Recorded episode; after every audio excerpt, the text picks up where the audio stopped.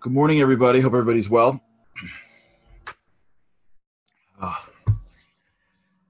Happy Friday for those that are here live, for those that are joining me at any time. Thanks so much for doing that. Thank you for those that are uh, emailing in. We've been talking a lot about this concept of staying empowered, and today's Q and A Friday. Q and A Friday. So I want to take some of your questions and see if I can we can we can get to them together. I think it's important people ask questions because it gives us a nuance to things that may be unclear or just sort of how one applies something. I got an email. I got a question from Richard. Um, thank you so much for your kind words. You described that the best way to deal with the situation that you perceive there is a problem is to ignore signals you receive and address the matter only if someone else raises it with you. Right there's a Jewish concept called being mivater, which, which that aligns with that. I'll explain what that means maybe next week. However, it's very possible that waiting for the other party to express themselves could be too late to repair potential damage. The person may only express themselves if things get so bad that they explode.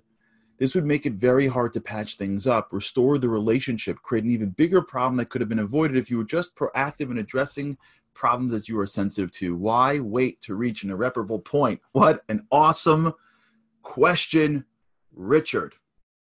I think I got this in like seven different versions. For those that are trying to follow, we have been talking the whole week about not guessing what is in someone else's head. Well, if I don't and I miss something, will that ultimately come to blow up in my face? Or worse, will it ruin the relationship? Right? If my spouse or child is sending me these signals and I'm missing them and they hold them in, well, then they ultimately continue to hold in the signals. And then will I later, when they finally say it, when they can bring themselves to say it, will it almost be too late? The goal of not guessing what's in someone else's head is not to absolve ourselves of the relationship right? The goal is not to say i'm going to be totally not paying attention to you and your needs so that i can walk around basically like ignorant. Ignorant is not bliss. Ignorant is just ignorant. Bliss is working out what you need with knowledge that you gain to live a life you're supposed to live. Bliss is what you feel like after you've done something really, really hard, not when you put your head in the sand and forget you have problems in the first place. But if we don't approach these things in the right sequence, it blows up. So ask yourself for the amount of time that I have guessed what's in someone else's mind, has that really built our relationship? Have I really been like on and I nailed it and I'm and I'm fixing it? Many times when we try to guess what's in someone else's head, we get it wrong. Maybe not 100% wrong, but wrong. Many times we get it at the wrong time. So the kid doesn't really need to talk and the reason why we're bringing up the conversation is because we're offended. But it's hard for our brain to tell the difference between we're offended and there's an issue.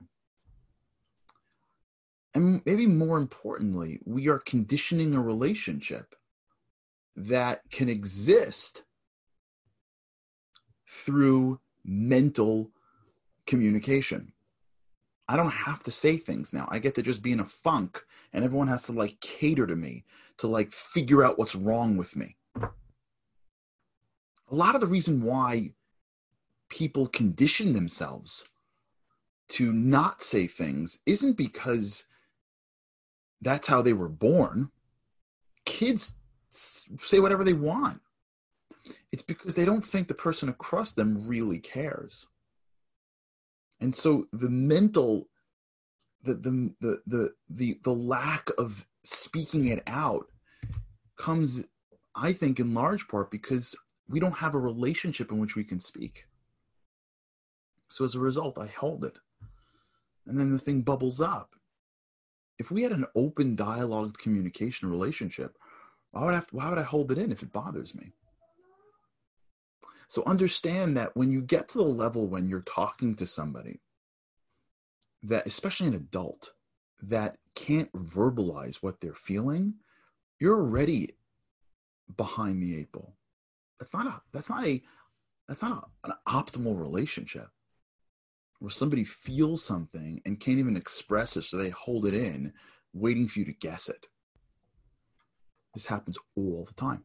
This happened recently to me, where we were in a certain business situation, and the employees had a opinion of something of which they were complaining about. And we got on a conference call, and I expressed to the CEO the the reservations of his employees. And I said, "Right, guys." And there was like, "Well, it's not so bad." And now the employees are like backtracking. this happens. This happens more than once. Where like I stand up for somebody in the business world, where I stand up for somebody who who who's been expressing frustration to the person that has been the source of his frustration. And as soon as i do they're like i look around and like they're not there anymore. Because the relationship is not one in which they could feel comfortable saying what they want to say. So as soon as the ceo walks into the room they're all running for cover. That's not an optimal relationship. So understand that when we stop guessing what's in someone else's heads I'm not saying you go from 100 to zero. I'm not saying you, you don't, you know, I'm not saying you bury your head in the sand and allow whatever to go on, whatever go. I'm not saying you're not sensitive. What I'm saying is you're not trying to guess what's in their head. What happens is the goal from here is not to be less engaged. The goal from here is to be more engaged. Because now you're free from the guessing. And now you're just free to give. So let's go to your let's go to the scenario and I hope that like through a roundabout we've asked to answer the question. I walk down the right, let's take this scenario. There's a relationship between two friends. So friend one sees friend two, let's say, at an event. Hi. Hi. Okay. Fine. Okay right? So clearly something's going on. In scenario one, it's like, this is it. What's going on? What happened? She's mad at me. Let me pick up the phone. What did I do till we get it out? No, it's nothing or it's something. It's drama. Scenario two, you're asking yourself, hmm, that was weird. First and foremost, did I do something? I don't think I did anything. Okay, then I'm not going to try to guess what's in her head. I see her the next time. How are you? You look amazing. How are the kids? Fine. Again, nothing changes. How you doing? I was thinking about you today. At some point, either that friend is going to have to say, by the way, I'm upset about something because you're clearly not getting the mental darts that I'm shooting at you or she's going to move on and grow up and say, whoa, wait a second, maybe I shouldn't be upset. She seems to be fine. Like, I guess I was wrong to be sensitive about that thing.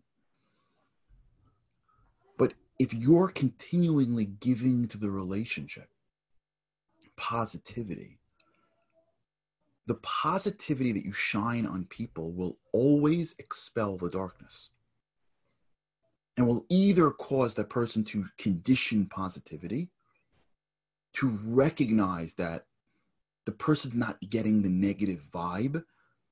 So either I have to move on or I have to bring it up.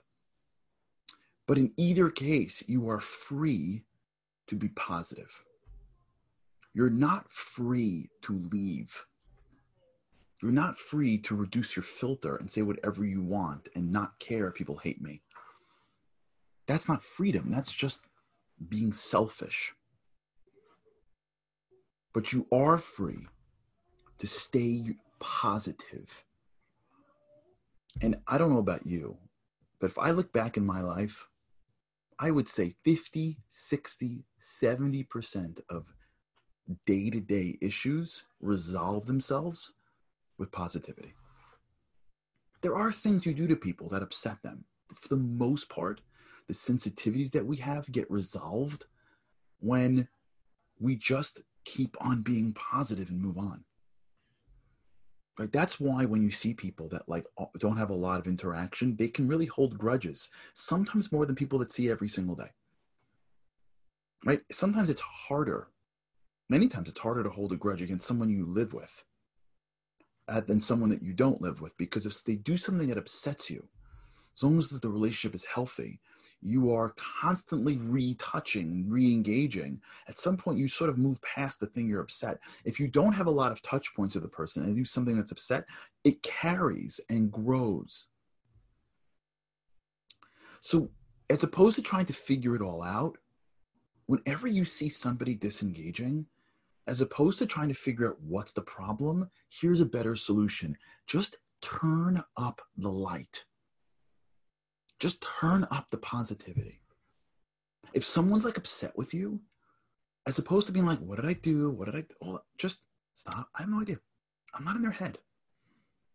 Maybe I should reach out and just say, Shabbat Shalom. Maybe I should reach out and go, you look beautiful. And they go, fine, click. Just keep at it. Between me and you, sometimes I find it to be a drop fun. Thank God, thank God, God has saved me from a lot of this stuff. Thank God. I don't have a lot of, thank God it should continue, a lot of drama. I should only continue. But in the few times that I did, sometimes people would like this would happen to me sometimes. Somebody would people would call and say, like, hey, can you do me a favor? And I wouldn't be able to for whatever reason. And then I see them like the next time they're like mad.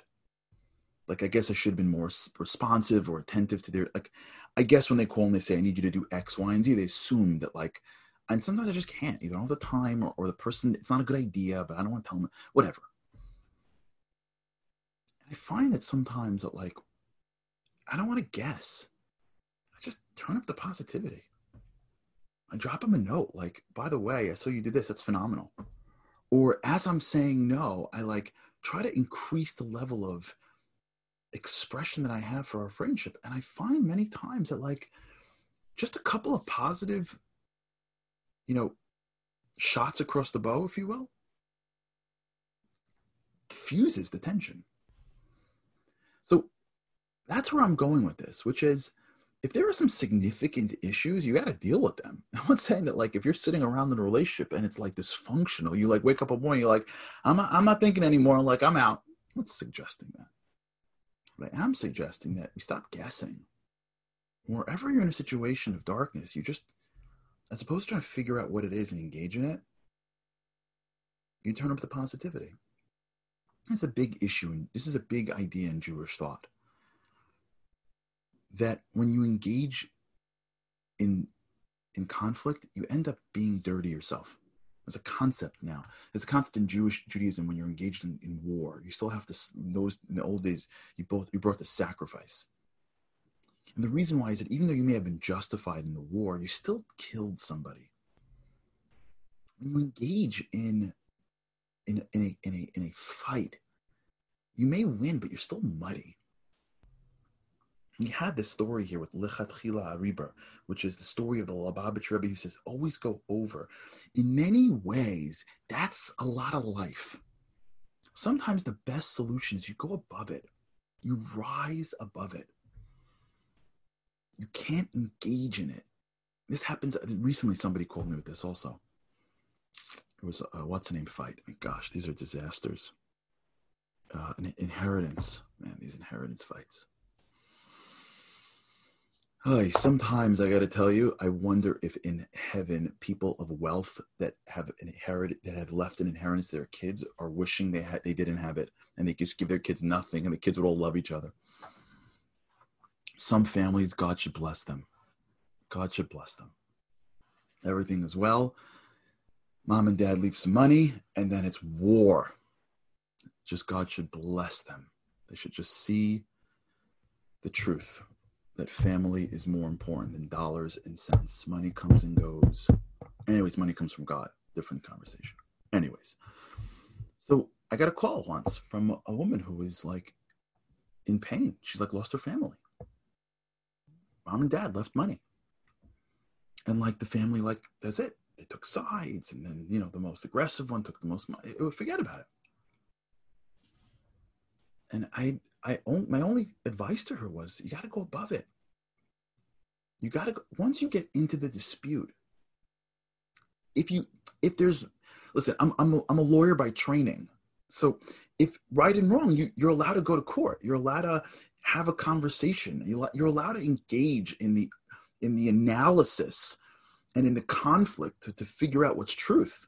Like when you open up a page of Talmud, they're not like, we should all get along, like let's hold hands and sing kumbaya. They fight over truth. I'm not suggesting that. I'm saying when you're not engaged in that and it's just a drama, you're not gonna like fight, you're not gonna win a dramatic battle. It's emotions. Emotions is fighting in a dusty war. You gotta go above it be above it. Set an example. There's a great story. I'm trying to remember his name. Oh, I'm trying to remember his name. I'm gonna remember his name next time. My friend Harry told me this great story about a guy who was a pillar in the, in the Syrian community. And he, in business, had got into a conflict with someone in the community. Um, this is a great story and they were they were fighting each other legally. They did business together and then they fell out, whatever it was. So the guy walks into the room of a of a of a of a, of a like a wedding or something, and this individual who's like a pillar in the community, I get his name. He recently passed away. Maybe Miriam knows. I see. I don't know if Miriam is on. Maybe Miriam knows who this person is. A Syrian person who's very involved in the community who just passed away recently. He was very involved in the, in the Special Children's Center. If you, you know what I'm talking about. Stanley Chera, thank you. I knew she'd know. Nermi killed it. Stanley Chera. I don't know if you guys know who Stanley Chera is. Superstar. Incredible guy. Stanley Chera. Stanley Chera was a power of a man.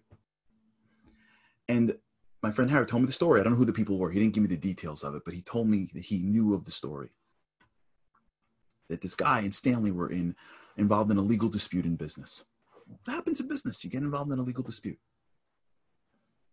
So the guy walks into an event and Stanley's in the room. Stanley was like a grandfather of the community.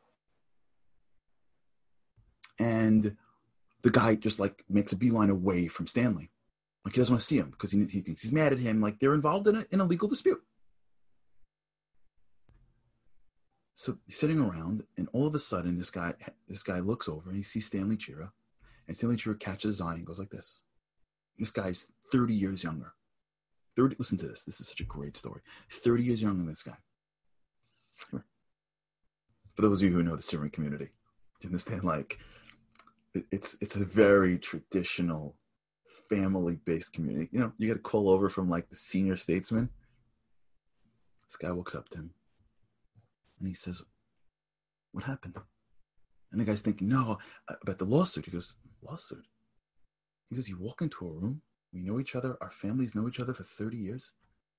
You walk into a room, you walk away from me for a couple of dollars? Are you crazy? We know each other for 30 years, we're family.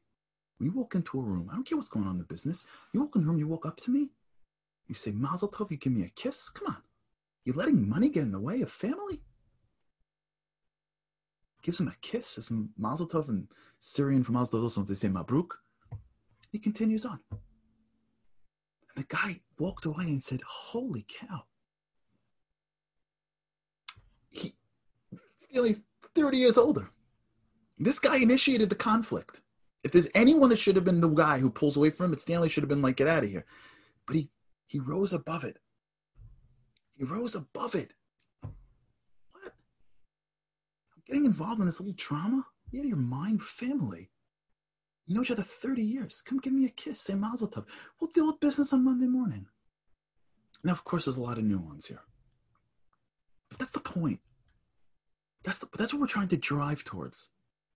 Those are the people who, this is what we're trying to be. We're trying to be big people here. We're trying to rise above it. We get lost in the in in so much nonsense. There are families that are lost in nonsense. It's it's inconsequential. And their their friends are being broken up. Kids aren't talking to each other. It's if you break down what it was and you get to the core of it, it was little things that blew up and blew up and blew up. And we think the way we handle it is by engaging in everything, but it's not how it works. Because the more you engage in every inconsequential, every little sensitivity, the, it's just drama upon drama. It never ends. We condition relationships to be dramatic. It's overly dramatic. We condition children that when they hit a wall. They need to go and see this and take this and do all. And listen, I'm all into seeing people and taking things if you need it, but we condition each other that when we hit conflict, we like collapse. Everything's a big deal. Everyone's. We don't have enough. Go above it. Gain perspective. At the end of the day, we're family the end of the day, we're two souls trying to do good in this world. At the end of the day, the greatest challenges we have is getting close to the Creator. At the end of the day, it's dollars and cents. You're my wife, you're my husband, you're my family, you're my friends. I didn't mean to hurt you. I'm just human and you're human. Go above it when we have that perspective, we stop trying to figure the person out. Because, by the way, half the time that we're trying to figure a person out, we're really trying to defend ourselves. We think we're really not. We are. Half the time we're trying to figure someone else. Half of it is, and you don't take care of me. It's it's it's half selfish. Trust me, it's much harder to walk into a room and dial up positivity, even if you think someone's mad at you, than to walk in and like figure out why they're mad. It's much harder to see that guy who's 20 years younger than you who just took you to court, call him over and give him a kiss than is to be like, who's this guy and who's that guy and what do you. It's being a big person. We're entering the high holiday time. What God wants from us is to be big people. Big people don't get lost in, in, in inconsequential fights. They're big big people. They walk into a room and they shine their light. They shine their light on people. They just shine. They shine. They're not, they're not, they're not, they're not heavy. They're not, you don't have to like constantly make sure. You know, people like this, they're just constantly constantly making sure that they're okay. It's like to, to manage their emotional capacity. It's always big people are emotionally self reliant. They know their power comes from God. They know that they're born a soul. And they know their job in this world is to give people light. And they shine everywhere. They are this massive torch. They are a bonfire. They walk into a room and they smile and they compliment and they're good. They're not interested in what's in your head and what's in this guy's head and this game and that game. They're a breath of fresh air. The best way to dispel darkness is light. Hanukkah, not there yet. One candle lights up the world. We need to become candles. And if we spend more time turning up our light, in my humble opinion, we will see we will spend less time figuring out someone else's darkness. All right, we'll continue. I'm sorry I went off on this. We have more questions. I'm sorry. As you can tell, I care about this because I believe that we can be this way. And I believe we should be this way. And I believe this is what God wants of us to be big. You ever tell the kids, be the bigger one? I think God's telling that to us every day. All right, we'll continue. Oh, God, do I love you guys. I love you guys. I really do. Thanks for being here. Thanks for doing this. Thanks for being together. We're a community. I appreciate it. I'm honored by you. And um, and I hope we get to continue this. We'll be doing this again with God's help on Sunday. So if you take Labor Day off, have a good time. If you're if you're still on, I'll see you Sunday. Have a great weekend. Have a good Shabbos, Shabbat Shalom. And with God's help, I just can't wait to see you again next week.